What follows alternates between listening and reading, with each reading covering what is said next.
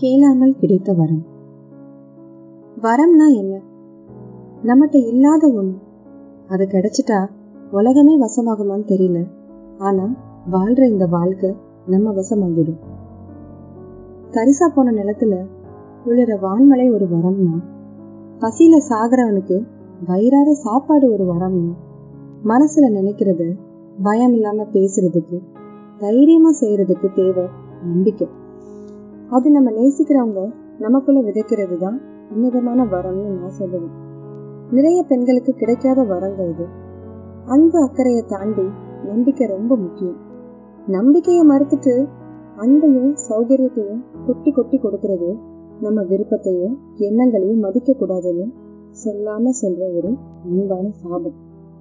இத வரம்னு நம்பி வாழ்ற பெண்களும் இருக்காங்க. நான் வாங்கி வந்தது உன்னதமான வரமா அன்பான சாபமா? சீக்கிரமா தெரிஞ்சுக்க போறீங்க. நான் பிறந்து வளர்ந்தது எல்லாம் மதுரை. வீட்டுல நானும் அண்ணனும் தான். 2 வயசுதான் வித்தியாசம்ன்றதுனால எப்பவும் சண்டை தான். பெருசா ஒத்து போகாது அவனுக்கு எனக்கு. கூட பிறந்தாலும் ஒட்டுதல் இல்லாம வாழ முடியும்ன்றதுக்கு நாங்க தான் உதாரணம். அப்பாக்குன்னா குடும்பத்துல ஒரே பெண் வாரிசுன்றதுனால பிரியம் ஜாஸ்தி. என்னதான் செல்லனாலும் அன்பை கூட எங்க அப்பா அலைஞ்சுதாங்க காட்டுவாங்க. நானும் பெருசா ஆர்ப்பாட்டம் பண்ற ரகம் இல்லை. அப்பா முடிவு பண்ணிட்டா அது நமக்கு சரியா இருக்கும்னு நம்புறத. எனக்கான முடிவுகளை என் அப்பா அம்மா தான் பெரும்பாலும் எடுப்பாங்க. அது படிப்பு ட்ரெஸ்னு எல்லாம் அப்பா சொன்னா அது வேத வாக்கு. அதுதான் சரி, அது மட்டும்தான் சரி.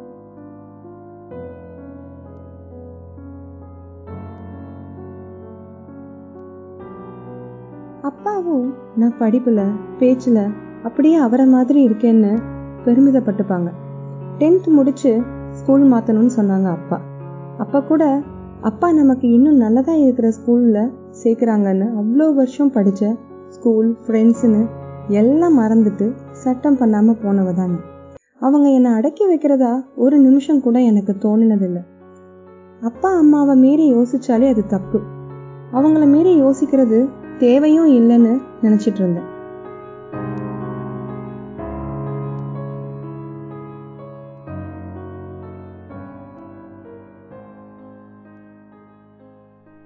ஆனா 11th அண்ட் 12th என் லைஃப்ல நிறைய மாற்றம். கூட சேர்க்க அப்படின்னு நினைக்கிறேன். முன்ன பழகின பழக்கம் எல்லாம் என்ன போலவே இருந்ததுனாலே என்னவோ என் மனசும் புத்தியும் வேறுபடாம வேலை செஞ்சிச்சு. புது ஸ்நேகிதம் எல்லாமே வேற, அடியோட வேற. அப்பா அம்மா கூட கலந்து பேசி முடிவு பண்ணிக்கிறாங்க. முக்கியமான பொறுப்பெடுத்து அவங்களே துணை இல்லாம செஞ்சுக்கிறாங்க. ரொம்ப முக்கியம், ஆண் நண்பர்கள் பத்தி அம்மா அப்பாட்ட பேசுற ரொம்ப சகஜமான நிலை அவங்க வீட்டுல இருந்துச்சு. இவங்களோட அடிப்படையே என்னோடதுல இருந்து ரொம்ப வேறுபட்டு இருந்துச்சு. அப்போ நம்ம ஏன் இப்படியெல்லாம் இல்லை, எல்லாத்துக்கும் ஏன் இவ்வளோ கட்டுப்பாடு போடுறாங்க என்னெல்லாமோ யோசனை வர ஆரம்பிச்சிச்சு.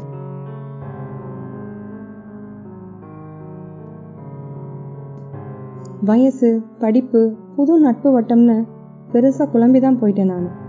நல்லதோ கெட்டதோ ஒன்று மட்டும் எனக்கு நல்லா தெரிஞ்சது, நான் எதுவுமே இதுவரை எனக்காக யோசிக்கலை. என் மேல இவ்வளோ வருஷமா அப்பா அம்மா காட்டினது அன்பு அக்கறை மட்டும் இல்லைங்க, கண்டிப்போன்னு எனக்கு அப்போ புரிய ஆரம்பிச்சது. வினோதம் என்னன்னா, இது எல்லாருக்கும் தெரிஞ்சிருந்தாலும் எனக்கு கொஞ்சம் தாமதமா புரிஞ்சாலும் எங்க வீட்டுல என்னை ரொம்ப ஃப்ரெண்ட்லியா வளர்க்குறதா தான் நினைச்சிட்டு இருந்தாங்க, சொல்லிட்டு இருந்தாங்க. அதெல்லாம் கேட்குறப்போ உள்ளுக்குள்ள நிறைய நக்கல் சிரிப்பு வரும். ஆனா நேர்ல ஆமா ஆமா எங்க வீடு அப்படிதான் பதில் சொல்லிப்பேன். அப்படியெல்லாம் இல்லை அப்படின்னு கத்தி சொல்ல எனக்கு திராணி இல்லாம இல்லைங்க.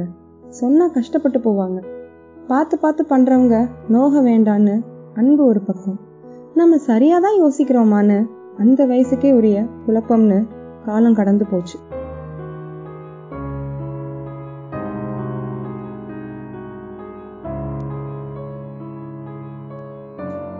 காலேஜ் வந்தாச்சு.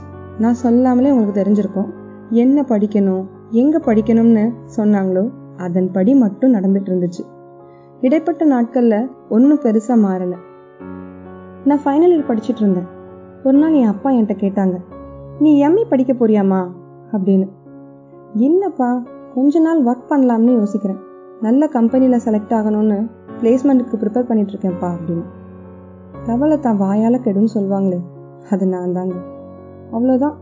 என் வீட்டில் தடபுடலாக வரன்னு பார்க்க ஆரம்பிச்சிட்டாங்க. ஏன்னு கேட்டால் ஜாதகத்தில் வியாழ நோக்கம் வந்துருச்சான். இந்த காதல்லாம் சரியா தப்பா, யாரை நம்பணும், எப்படி பழகணும்னு தெரிஞ்சுக்க ஆரம்பித்த காலம் அது. விளையும் பயிராக இருந்த என் மனசை எங்கள் அப்பா மூட்டோட பிடுங்கி நாற்று நடுற மாதிரி ஊர் பேர் தெரியாத ஒருத்தன் மனசில் நட தயாராகிக்கிட்டாங்க.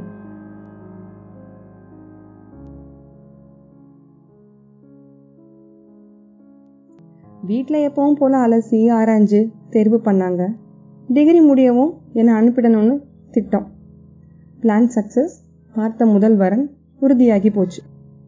என் அப்பா என்னை பொண்ணு பார்த்துட்டு போனதுக்கப்புறம் என்கிட்ட சொன்னது, நான் பார்த்து பேசி விசாரித்த வரைக்கும் இந்த பையன் ரொம்ப நல்ல டைப்மா, என்னால் உன்கிட்ட உறுதியாக சொல்ல முடியும், அவர் அப்பாவை விட நல்ல மனுஷன்தான்னு. அந்த நொடி என் மனசு சின்ன தயக்கம் கூட இல்லாமல் இந்த வாழ்க்கையை சந்தோஷமாக வாழ என்னை தயார்படுத்த ஆரம்பிச்சது. சீக்கிரமாக கிளம்பணும், கல்யாணம் பண்ணியாச்சும் இங்கேருந்து போயிடணுன்ற நிலைக்கு நான் வந்துட்டேன்னா என்னவோ. என் வீட்டோட கட்டுப்பாடுகள் எனக்கு மூச்சு முட்ட ஆரம்பிச்சு ரொம்ப நாள் ஆச்சு. அதோட வெளிப்பாடும் என்னவோ வேலை, வெளியூர் பயணம்னு ஆசைலாம் வந்துட்டு போச்சு. நானே நானாக இருப்பேன்ற என்னோட கனவெல்லாம் காணாமல் போய் இப்போ ஒரே கல்யாண கனவுகள் தான்.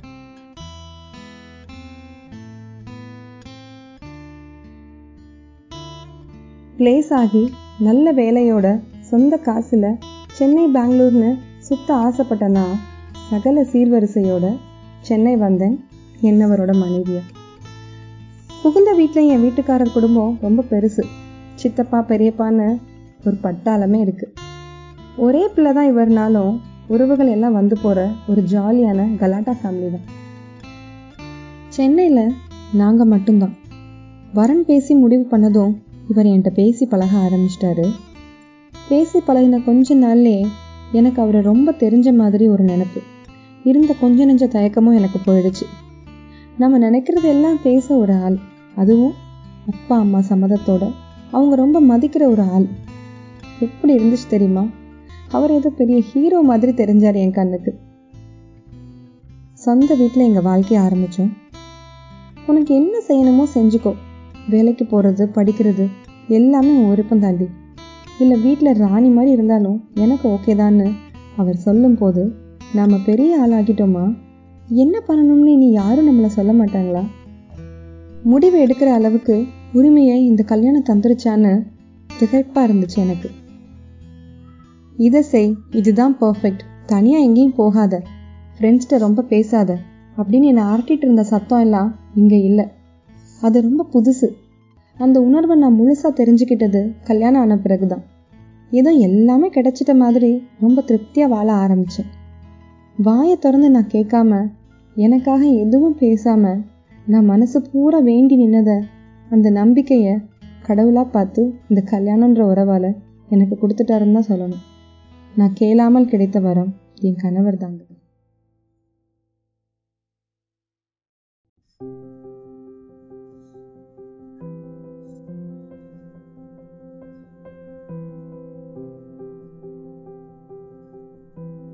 எல்லாம் நன்மைக்கு. நல்லதும் கெட்டதும் நம்ம எடுத்துக்கிற விதம், இது எந்த அளவுக்கு சாத்தியம்?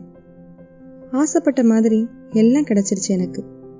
நம்பிக்கை, காதல், தனிமை, கால் ரெண்டும் தரையிலேயே இருக்கு, பறந்துட்டு தானே இருக்கணும்னு நினைச்சு சிரிச்சுப்பேன்.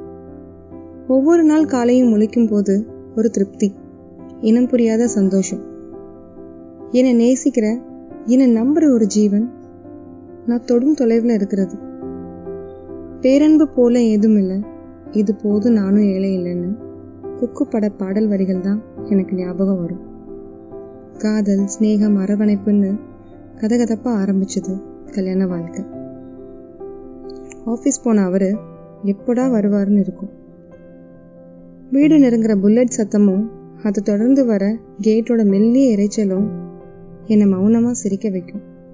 வீட்டுக்கு வந்த அப்புறமும் அவர்கிட்ட அன்னைக்கு வச்ச சமையல்ல இருந்து ஆஃபீஸ் நடப்பு வர எல்லாமே பேசி ஆகணும். அவர் என்ன பேசினாலும் எனக்கு கேட்டுட்டே இருக்கணும் போல இருக்கும். அவர் அவ்வளோ சுலபமாக யார்கிட்டையும் பழக மாட்டார். பேச்சு ரத்தின சுருக்கம்தான். ஆனால் என்கிட்ட மட்டும் எல்லாம் சொல்லுவார். ரொம்ப நக்கல் அடிப்பார், என்னை வம்பிழுப்பார். இது எல்லாத்துக்கும் நான் பொய்யா கோபப்பட்டாலும் உள்ளுக்குள்ள அவர் என்ன வச்சுக்கிற இடம் எனக்கு மட்டும்தான். பக்கத்தில் கூட யாரும் வர முடியாதுன்னு கர்வமாக இருக்கும். சமையலில் இதுவரை இல்லாத ஆர்வம் இப்போ வந்தாச்சு. அவருக்கு பிடிச்சதை பார்த்து பார்த்து செஞ்சு கொடுக்குறேன். எனக்கு பிடிக்காத சாப்பாடும் இப்போ அவருக்கு பிடிக்குமேன்னு பக்குவமாக சமைக்க பழகிட்டேன். அவரும் எனக்காக நிறைய விஷயத்தில் விட்டு கொடுக்க ஆரம்பித்தார். போட்டுக்கிற ட்ரெஸ்ல இருந்து சாப்பாடு வர என்னோட விருப்பம் முதன்மையாச்சு. உனக்கு பிடிச்சதை சமையல் பண்ணிடு, உனக்கு வேண்டியதை வாங்கிக்கோ, உனக்கு பிடிச்சா எனக்கும் ஓகே, இப்படிலாம் அவர் சொல்லும் போது தனக்குன்னு ஆசையே இருக்காதான்னு கோபம் வரும். என் ஆசையெல்லாம் நிறைவேற்றி வைக்கதான் இந்த ஜீவன் பிறந்திருக்கு போலன்னு சிரிப்பும் வரும். முதல் வருஷம் ஆடி, தீபாவளி, கல்யாணம்னு ஊர் பக்கம் அடிக்கடி போய் வந்தோம். இருக்கிறது சொர்க்கனாலும் நம்ம ஊரையும் பெற்றவங்களையும் பார்க்குறது தனி சந்தோஷம்தான். அப்படி போகிறப்போ இவ்வளோ நாள் இங்கேருந்து எப்படா கிளம்புவோன்னு நினச்ச வீடு அழகான நினைவுகளால் மட்டும் என்னை வரவேற்கும். பெண்களோட மனசு பொதுவாக எல்லா மாறுதல்களையும் சீக்கிரமாக ஏற்றுக்கும். இது ஏன் இடம் இல்லைன்னு ஆனதுக்கப்புறம் அங்கே உள்ள குறைகள் என்னை பெருசாக பாதிக்கலை. ஒவ்வொரு சீரா அப்பா அம்மா முதல் ஒரு வருஷம் செய்யும் போது யாராவது குறைன்ற தோணியில் ஏதாவது பேசிட்டா எனக்கு எங்கே இருந்து தைரியமும் கோபமும் வரும்னு தெரியாது. இவளுக்கு இப்படியெல்லாம் பதில் பேச தெரியுமான்னு யோசிக்கிற அளவுக்கு என் பதில் இருக்கும். பெத்த பாசமும் பெற்றவங்க மேலே நமக்கு உள்ள பாசமும் ஸ்திரமாக நிற்கிற மலை. கோபம், ஏமாற்றம், புரிதல் இன்மைன்னு 1000 புயல் வீசினாலும் அசையாமல் நிற்கிற மலை. இனி எல்லாம் சுகமேன்னு நினச்சிட்டு இருந்தேன். சுமூகமாக வாழ்க்கை போயிட்டே இருக்கிறது நல்ல விருந்து சாப்பாட்டில் உப்பு காரம் இல்லாமல் சாப்பிட்றதுக்கு சமம். தித்திப்பாக இனிப்பாக இருந்த என்னோட கல்யாண வாழ்க்கையில் அறுசுவையும் தெரிய ஆரம்பிச்சது. வழக்கமாக செஞ்சதே செஞ்சு சலிப்பு தட்டுற நேரம் அது. கூட பிடிச்ச ஃப்ரெண்ட்ஸ் எல்லாம் ஒருத்தராக ப்ளேஸ் ஆனாங்க. கேட்கும்போது நமக்கு கிடைக்கலையேன்னு எனக்கு பெருசாக ஏக்கம் இல்லை. ஆனால் உள்ளுக்குள்ளே ஏதோ பண்ணுச்சு, அட இதை நம்ம அனுபவிக்கவே இல்லையே அப்படின்னு. இருந்தாலும் இப்படி வீட்டில் அவருக்கு தேவையானதை செஞ்சுட்டு அவர்கிட்ட சாவகாசமாக சிரித்து பேசிகிட்டு இருக்கதை விட்டு கொடுக்க எனக்கு தோணலை. தியாகம்லாம் இல்லை, எனக்கு அது ரொம்ப பிடிச்சிருந்தது. இப்படியே வீட்டில் இருந்து காலம் தள்ளிட்டு இருந்தா அடுத்து என்ன கேள்வி வரும்னு உங்களுக்கே தெரியும். ஏதாவது விசேஷமா கேட்க ஆரம்பிச்சிட்டாங்க. கேட்கக்கூடாத கேள்வின்னு சொல்ல மாட்டேன், இன்னார் தான் கேட்கணும்னு வரமுறை இல்லாமல் கேட்பாங்க. இப்படி கேட்டால் சம்மந்தப்பட்டவங்க உள்ளுக்குள்ளே என்னெல்லாம் யோசிப்பாங்கன்னு துளியும் அக்கறை இல்லாமல் கேட்பாங்க. இன்னும் உடச்சி சொல்லணும்னா நிஜமான ஆர்வம்லாம் இல்லைங்க, சிரிச்சிட்டு இருக்க ஒரு பொண்ணை சங்கடப்படுத்தணும்னே நிறைய பேர் கேட்பாங்க.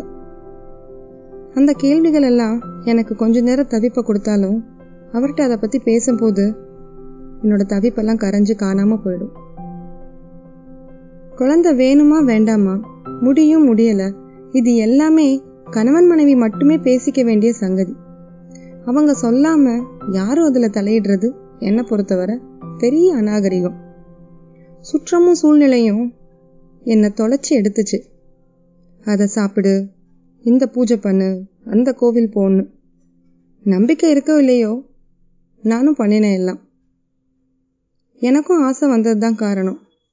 நான் அம்மா ஆகணும்னு நினச்சதை விட நான் உசுராக நினைக்கிறேன் என் வீட்டுக்காரர் ஒரு அப்பாவாக பார்க்கணுன்னு எனக்கு ஆசை வந்துருச்சு. ஒரு குழந்தைய பெற்றுக்க எல்லா தகுதியும் 2 பேருக்கும் இருந்துச்சு. ஆனாலும் ஏன் தாமதம் ஆச்சுன்னு எனக்கு புரியல. டாக்டர் செக்கப், ஃபாலோ அப்னு எல்லாம் நடந்துச்சு. குடும்பத்தோட எதிர்பார்ப்பு பெரிய சுமையாக மாறி என் தலை மேலே ஏறிச்சு. கொஞ்ச நாளில் இது ஒரு பக்கம் இருக்கட்டும் ஏதாச்சும் படிப்போம்னு பக்கத்தில் இருந்த காலேஜில் சேர்ந்தேன். ஃபீஸ் கட்டின 10வது நாள் என்னோட ப்ரெக்னன்சி ரிப்போர்ட் பாசிட்டிவ். ஒரு வருஷமா அந்த மனுஷனும் காத்துட்டு இருந்திருப்பார் போல. சொல்லவும் பூரிச்சு போயிட்டாரு. டாக்டர் இதை ஹை ரிஸ்க் ப்ரெக்னன்சின்னு ஒரு இக்கனாவும் சேர்த்து வச்சாங்க. பிஜி பிளான்லாம் ஊற்றி மூடியாச்சு. கட்டில இருந்து இறங்காம பார்த்துக்கிட்டாங்க என்னை வீட்டில். முதல் முறை ஸ்கேன் பண்ணி பேபி ஹார்ட் பீட்னு காட்டும் போது என் அம்மாவும் அவரும் இதுவரை யாருக்கும் கிடைக்காத பொக்கிஷம கையகப்படுத்தின மாதிரி அப்படி ஒரு சிரிப்பு ரெண்டு பேர் முகத்துல. எனக்கும் அவங்க எல்லாரோட சந்தோஷத்தை தான் கருவா சுமந்துக்கிட்டு இருக்கதா தோணுச்சு. எதிர்பார்ப்பை பூர்த்தி பண்ணிட்டோம்னு பாதி நிம்மதி வந்துருச்சு. அந்த நிம்மதியெல்லாம் நிலைக்கல. அடுத்த ஒரு மாசத்துல எல்லாம் தவிடுபடியாச்சு.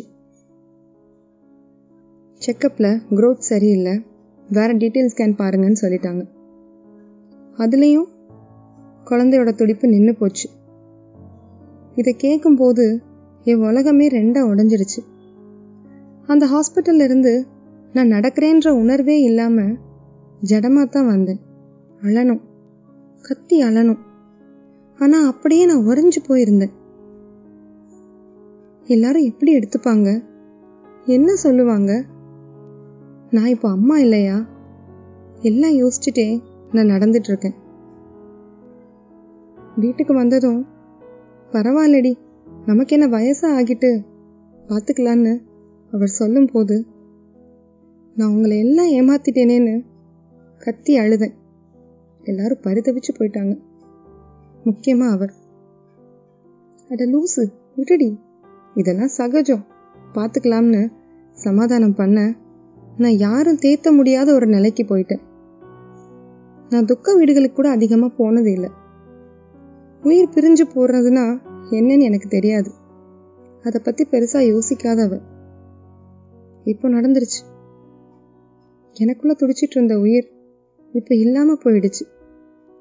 ஒட்டுமொத்த துக்கமும் எனக்கு தான் நடந்த மாதிரி உடைஞ்சு போயிட்டேன். ஒருவேளை குழந்தை வரப்போ வருது, வேலையை பாருன்னு யாரும் சொல்லியிருந்தா நான் இப்படி உடஞ்சிருக்க மாட்டேன்.